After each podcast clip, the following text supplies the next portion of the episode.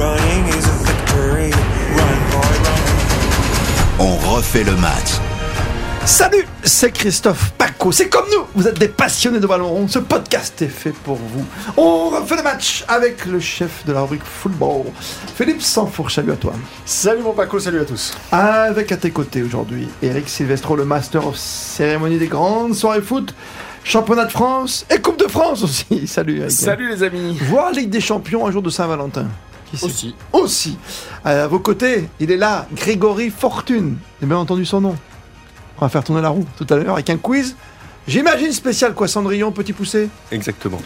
Mais où est donc passée la magie de la Coupe de France? On en parle avec vous, messieurs, dans ce podcast. On refait le match sur le site rtl.fr.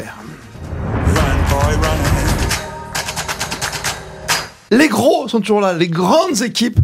Personne- Personne n'est tombé, pas, pas un petit lion, rien. Euh, Peut-être, qui sait, même pas. Si Monaco c'était au tour d'avant. Mais voilà, mais c'est fini, Philippe Sanfourche, les cendrillons, les petits poussés, adieu. Mais tant mieux, j'ai envie de dire. Ah. Parce que euh, ces derniers temps, ces dernières années, on- chaque année, on fait tomber un peu euh, plus bas le, le seuil de, de nombre de, de- de clubs de Ligue 1 qui se font euh, débouter par des petits clubs amateurs. C'est-à-dire que c'est- on on finit par croire qu'il y a plus que ça. d'élite, qu'il y a plus de grands clubs, et, ou alors qu'ils s'en foutent complètement et Oui. qu'ils euh, jettent par-dessus bord cette compétition. Là, moi, Ce qu'est-ce que est j'ai faux par moment. bah, je- en tout cas, on pouvait se poser la question. Non, mais j'ai Là, Monaco, par exemple, la dernière fois contre Rodez, t'as quoi T'as t'as six jeunes au début, quoi. Hmm Moi, j'ai vu les équipes là qui mettent en adéquation le discours et les actes. C'est-à-dire que quand, ah, tu euh, vois Marseille, tu vas me dire. Eh ben, quand euh, Marseille dit euh, que ça redevient enfin ce- cet OM qui n'a plus gagné la Coupe de France depuis 1989, non mais c'est sérieux ça? Quand on est euh, le, le deuxième club français aujourd'hui euh, en termes de euh, au classement de la Ligue 1, en termes de, de, de budget, enfin je sais pas, il y, a- il y a un moment, Mais alors- tu te dois l'année où le Paris Saint-Germain est pas au rendez-vous, Hmm. d'être en embuscade et d'être à minima en finale. Et or Marseille s'est fait blackbouler dès les premiers tours de, de- de- un nombre de fois incalculable depuis maintenant 10 ans. Donc enfin Marseille montre euh, très clairement qu'il y a le même engagement, la même implication sur des matchs de Coupe Parce de que France. tu fais pas de Coupe d'Europe. Parce que t'as plus Ligue des Champions. Coupe de France. C'est tout. Eh ben peu importe, au moins. tu fais plaisir euh, à ton public. Eh ben c'est pas le but du jeu en Coupe de France. Ouais, mais là, c'est tellement. Enfin, moi, je trouve que c'est tellement. C'est presque commercial ton histoire. Oui, Marseille, en plus, je contre Rennes. Hein. Je fais remarquer à Philippe Sanfourche avec un petit clin d'œil que c'est Oui. Lens le deuxième du championnat et, et Eh, pas Marseille. eh. Euh, mais parce qu'on a tellement envie de voir Ah, ils ont PSG, jeu, ouais, Lens, bah voilà, Ils ont mais, mais- mais Lens c'est quand même là aussi en, en Coupe de France. Ah, mais Donc, ils ils très bien également. Il y a plusieurs explications. Euh, D'abord, il y a ce que dit Philippe, il y a des clubs qui ont besoin de sentir que c'est faisable d'aller gagner un titre qu'ils n'ont plus gagné depuis des années. Le PSG en plus, alors qu'ils ont trusté toutes les Coupes de France et toutes les Coupes de Ligue, là depuis deux ans, euh, c'est un peu moins le cas. Donc ils se disent, encore une fois, avec la Ligue des Champions, peut-être que le PSG lâchera prise aussi en Coupe de France. Et donc c'est une façon de gagner un titre, puisqu'en Ligue 1, c'est quasiment impossible. Il n'y a pas la Coupe Et de la puis, Ligue là, c'est dans fini, ces, dans ces 16e de finale, c'était un peu particulier, euh, parce qu'il y avait beaucoup d'affrontements entre clubs de Ligue 1 aussi. C'est ça, Euh, notamment comme ce Marseille. Marseille-Rennes, Ouais, ce. Brest-Lens. Euh, Il y avait le- voilà, il y avait- ça. Il y avait des, clubs qui recevaient aussi des plus petits, mais à domicile. Lyon finalement a joué au Groupama Stadium contre Chambéry. Euh, Lille a joué à domicile contre Pau. Donc les potentielles surprises avec les fameux traquenards de la Coupe de France de janvier avec les terrains gelés, tout ça, il n'y avait pas tellement de possibilités. Et on a failli l'avoir cette super surprise. N'oubliez pas quand même que Taon, club de National Ouais. 3, a tenu Nantes, le tenant du titre, jusqu'au tir au but. Euh, à Épinal, justement, sur un terrain où il y avait gelé, où on était vraiment typiquement dans le parcours de la Coupe de France. Et n'oublions pas non plus l'Olympique Strasbourg, qui a la Méno, pourtant sur un super stade avec un super pelouse, contre Angers, qui est quand même, certes, dernier de Ligue 1, mais qui est un club pro. Euh, là aussi, c'est passé très, très ric-rac pour Angers. Donc, on n'a pas eu de surprise, c'est vrai, mais les scénarios propres à la Coupe de France, ils étaient quand là. même là dans certains matchs. Euh, J'ai pas envie de dire une bêtise, mais j'ai l'impression que la Coupe du Monde a arrangé aussi les choses. Parce que non, non, mais tu vois ce que je veux dire, Philippe. Pour une fois, que je suis presque sérieux. Non, ce que, ce que je veux dire, c'est que avec euh, ces joueurs qui n'ont pas disputé de Coupe du Monde, même dans les effectifs pro de Ligue 1, tu as envie de revenir à la compète. Tu reviens à la compète pour être encore plus fort, et tu joues début janvier quasiment en pleine forme. Tu vois ce que je veux dire? Oui, alors il y a, y a Sur ça, tes valeurs, quoi, mais tu peux aussi avoir la démonstration inverse, et on l'a vu dans certains clubs, euh, je suis bien placé pour vous le dire, avec le Paris Saint-Germain. Ah, peux- C'est-à-dire que les joueurs qui sont pas restés du PSG. et qui n'ont pas et qui n'étaient pas à la Coupe du Monde justement, euh, on pouvait imaginer qu'ils soient gonflés à bloc avec des préparations physiques de dingue et que du coup ils, ils mordent le terrain euh, euh, avec des crocs acérés. Et au final, c'est des joueurs qui ont perdu le rythme et qui reviennent et Oui. qui sont euh, qui sont euh, Mais t'as mous des et clubs de milieu sont, de tableau en début de saison. de Ligue 1 qui ont Donc il n'y a pas de règle en la matière. Ouais, mais tu vois, Nantes par exemple, je sais pas, ils sont battus jusqu'au bout, tu as raison, mais. Enfin, n'oublions Ou pas. quand Lyon, qui doit avoir les crocs, Lyon, Tu les, automatiquement. tu les as cités tout à l'heure. Monaco a fait n'importe quoi à domicile contre Rodez. Nice avait quand même été éliminé par Le Puy, clubs de national en 32e. Pas l'oublier. Donc il y a quand même des clubs de Ligue 1 qui sont pris les pieds dans le tapis. Là, c'était pas le cas. Comme en 16e, toujours au premier. fois, mais- Parce que c'est attention, c'est le premier tour de janvier, tu sais comment c'est, c'est très difficile. Là, c'est le deuxième tour de, de janvier. Oui, mais pour le coup, le premier tour de janvier, les 32e de finale, on n'avait pas les fameuses conditions de froid, de terrain Et gelé, voilà. etc. Il faisait bon. faisait super doux. Il faisait super Voilà. doux. Alors que là, pour ces 16e Là, de finale, il y avait quelques vraie terrains. coupe. Voilà, le puits Vierzon, par exemple, ça s'est joué sous la neige. Euh, c'était, c'était assez sympa d'ailleurs. Et Épinal, encore une fois, contre Nantes, euh, entre Taon et, Et- Nantes, c'était dans des terrains. Euh, On verra peut-être euh, les saisons prochaines si euh, il y a une forme de Boxing Day à la française qui est reconduit ou pas. Mais le fait d'avoir repris plus tôt Hmm. Euh, et d'avoir eu euh, deux euh, ou trois journées de, de, de Ligue 1 dans les pattes avant de se faire la Coupe de France, ça, ça. devient moins piégeux. C'est-à-dire que les, les, les, les équipes ont retrouvé un tout petit peu de, de rythme, ce qui n'était pas forcément le cas dans les, dans les schémas précédents. La stade de fortune. On rappelle la composition du plateau avant le dernier 16e de finale entre le Paris Saint-Germain et l'USP de Cassel. Si euh, le club des Flandres ne réalise pas un exploit qui serait complètement On peut même dire un miracle. le, le petit pousset euh, sera en huitième de finale Vierzon, club de National 2. On a 10 équipes de Ligue 1 et 4 de Ligue 2. Donc il n'y a plus qu'une équipe amateur pour l'instant avant le Un dernier seul match de ce amateur, soir. dernier match. Bon, Euh, c'est quoi? Ça veut dire qu'auparavant il y avait aussi la Coupe de la Ligue, il y a le calendrier, ça fait beaucoup de choses, mais la Coupe de la Ligue faisait du mal Ouais. à la Coupe de France. Hein? Ouais, la Coupe de la Ligue, de toute façon, il y avait que des clubs pro, hein, par, par définition. Donc là, on n'avait pas les surprises. Enfin, on pouvait avoir des clubs Oh, des clubs Oui, quand il y avait tu vois, quelques ouais. clubs de national. Mais, mais là, pour le coup, les clubs pro avaient tellement peu de chemin à parcourir pour gagner le trophée, voire pour jouer la Coupe d'Europe, que souvent, ils jouaient plus la Coupe de la Ligue que la Bah, Coupe c'est de un France. chemin rapide. Parce que c'était plus court et que ça rapportait plus d'argent. Donc c'est vrai que ça a recentré peut-être Est-ce que, est-ce l'intérêt que des ça clubs rapporte pro. des sous finalement cette Coupe de France aujourd'hui? C'est comme un peu la Coupe de l'UEFA euh, que vous vous souvenez du président Plessis qui était dans la bande à Paco il y a longtemps sur la grande radio? Ah, Et qui disait- C'est très bien. Non, mais immense président Plessis qui connaissait le football merveilleusement, qui le connaît toujours, qui est un, un homme formidable pour cela, et qui disait euh, Moi, ça me coûte des sous, Paco, de faire la Coupe de France. Oui, Quand je pars dans des déplacements complètement en- en- au fin fond de, de, je sais pas, en Biélorussie Dieu ou ailleurs. sait, Dieu sait que je l'adore, le président Plessis, mais Ouais. c'est pas tout à fait honnête ce genre de discours. Et, et Bah, t'avais pas un gros c'est diffuseur un peu, euh, c'est un peu boutiquier comme façon de voir les choses, parce que il faut Hmm. regarder ça à, à plus longue vue. C'est-à-dire que si aujourd'hui, c'est un peu le discours qui est tenu parfois avec la Ligue Europe ou euh, les, les, les, les coupes d'Europe entre guillemets moins prestigieuses que la Ligue des Champions. Elles sont pas directement rémunératrices, mais en termes d'image, C'est ça, c'est l'image, c'est de la com. en termes comme de, Marseille. de- ok. de discours envoyés, de d'adhésion du public, de ses supporters, d'ancrage régional. À partir du moment où vous brillez en Coupe de France, vous créez une dynamique autour de votre club. Et après, en termes de billetterie, de partenariat, Bien sûr, pour c'est les, de la pour les dynamique, saisons qui, qui Ouais. arrivent, ça vous relance beaucoup plus que de que de finir euh, septième plutôt que neuvième dans le championnat dans lequel Oui, vous évoluez. oui, oui, Euh, oui. Souvent, sur les petites Coupes d'Europe, on parle de, de gains financiers à partir des quarts de finale. Donc, C'est vrai ça. qu'il faut atteindre un certain niveau.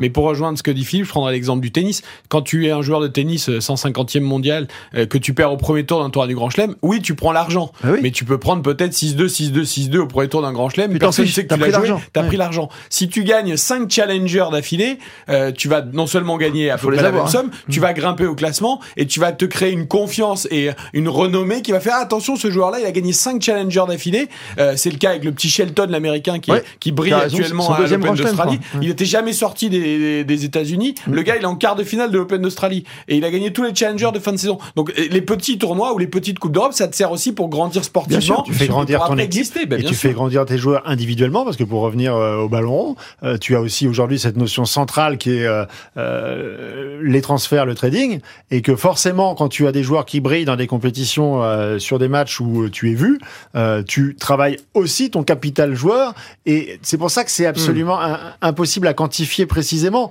Mais quand vous faites des coups dans des coupes qui sont exposées, vous avez aussi sur les six mois, sur l'année qui vient, euh, la, la valorisation d'un effectif. Et donc tout ça, c'est euh, des raisons de plus de, de se donner dans cette compétition. Ça donne du temps de jeu aussi à des joueurs. Alors, mais c'est là où on voit que le niveau est quand même très élevé parce qu'on tourne beaucoup au niveau des gardiens, notamment. Ouais, Euh, en Coupe souvent. de France, euh, Lafont, par exemple, joue pas la Coupe avec Nantes. Ouais. Euh, Samba joue pas la Coupe à- à- avec, euh, avec Lens. Oui. Euh, à Brest, on a fait tourner aussi. C'est pas Bizot qui a joué. Et d'ailleurs, C'est on a idée d'ailleurs. euh, voilà, le gardien remplaçant de Brest, euh, jeune argentin prometteur. Voilà, voilà. Bon, bah, son, son premier match en Coupe de. France, Il- était ça va prometteur. pas lui donner confiance. Donc Il voilà, ça, prouve prometteur. quand même que le niveau est pas si faible que ça et que c'est pas une compétition au rabais. Dernière chose, avant de tourner la roue de la fortune, euh, il y a quand même quelque chose, j'ai pas envie de scier la branche sur laquelle on est très très bien installé, notamment quand on écoute les soirées foot sur RTL. Parce qu'heureusement qu'on a la radio. Parce que pour voir un match en entier, quand même, de Coupe de France, moi l'ancien, Euh, moi, au moins, il y a une époque, c'était sur France 3 Régions, ça pourrait être même drôle, quoi. Tu vois? Mais tu, tu l'avais en clair, en gratis. Ah bah oui, mais ça, monsieur Paco... Aujourd'hui, c'est sur euh, Bein, quoi. c'est le monde Moi, j'ai pas envie d'acheter et Canal, et Bein, et du RMC Sport, et machin. quoi. Rendons quand même grâce à BIM qui, Et Amazon. qui, qui diffuse tous les matchs. Euh, Pour combien de personnes? Non, 10 mais- personnes? Non mais d'accord, mais ils ont au moins le mérite de le faire et en plus ils le font avec tous les canaux disponibles, à savoir que si tu veux regarder le Puy Vierzon parce que tu es fan du Puy Vierzon, tu peux regarder que le Puy Vierzon. Est-ce que c'est Bein faut de le faire ou c'est pas France Ah, 3 de le faire? C'est pas un devoir national, cette coupe? Ça vous voyez avec les avec Delphine Arnault la et les dirigeants de, de France quoi, tu vois, le championnat de France, déjà, on te le dissèque, on te le découpe, on- voilà, mais au moins la Coupe de France, en disant c'est un monument national, c'est la plus belle des choses qui puisse arriver pour les amateurs et les pros, c'est-à-dire que même nous, si on fait une équipe RTL, M6, on peut la jouer la Coupe de France. Ouais, Oui, mais la notion de, de service Ouais, public, moi je veux bien, mais il y a aussi une notion de rentabilité à un moment ou un autre, et euh, il faut aussi que le public euh, euh, soit au rendez-vous. Et c'est bien beau de toujours euh, gratifier la Coupe de France, dire c'est formidable, mais les audiences, elles sont pas toujours exceptionnelles. C'est comme euh, Bah, quand si tu mets du les Marseille gens au qui PSG, tu vas déclarent hein. vouloir Ouais. absolument, ah oui, mais on voit pas assez de sport féminin à la télé, on en voudrait plus, et puis quand euh, il y en a à la télé, euh, sauf quand c'est des quarts de finale de Coupe du Monde ou de, ou de championnat d'Europe, mais euh, quand vous le, Tu te rends compte, ils le comparent championnat la de Coupe France de France avec un match de non, féminin, ce que je veux dire, c'est que parfois il y a des grandes idées surtout, mais que quand on les compare avec la réalité des chiffres, eh ben là, c'est on, pas une grande tombe idée d'offrir au plus grand nombre. Je veux juste qu'on offre au plus grand monde. Oui, mais il faut que les Le- monde amateur. rendez-vous. C'est-à-dire que c'est, c'est le, le service public n'a pas non plus euh, vocation euh, sur des heures de, de Mm. grande diffusion et, et par rapport aussi au devoir de satisfaire euh, l'ensemble de la population française, euh, de mettre des matchs qui vont intéresser Moi, ça me 50 000 personnes. Ça me fait mal de mettre des sous pour voir Pays de Cassel contre le Eh PSG. ben, quoi. t'écoutes la radio et c'est très bien. Mais oui, c'est ça qui est formidable. Pour ça je dis, je vais pas scier la branche. Mais je trouve que pour le grand public, c'est la moindre des choses. C'est notre Coupe de France. C'est un monument national. Il ne faut pas que ce soit un chef-d'œuvre. Oh, péril Alors, vous savez quoi? Sans plus tarder, je lève la main, tout seul, comme un grand, et je tourne la roue de la fortune.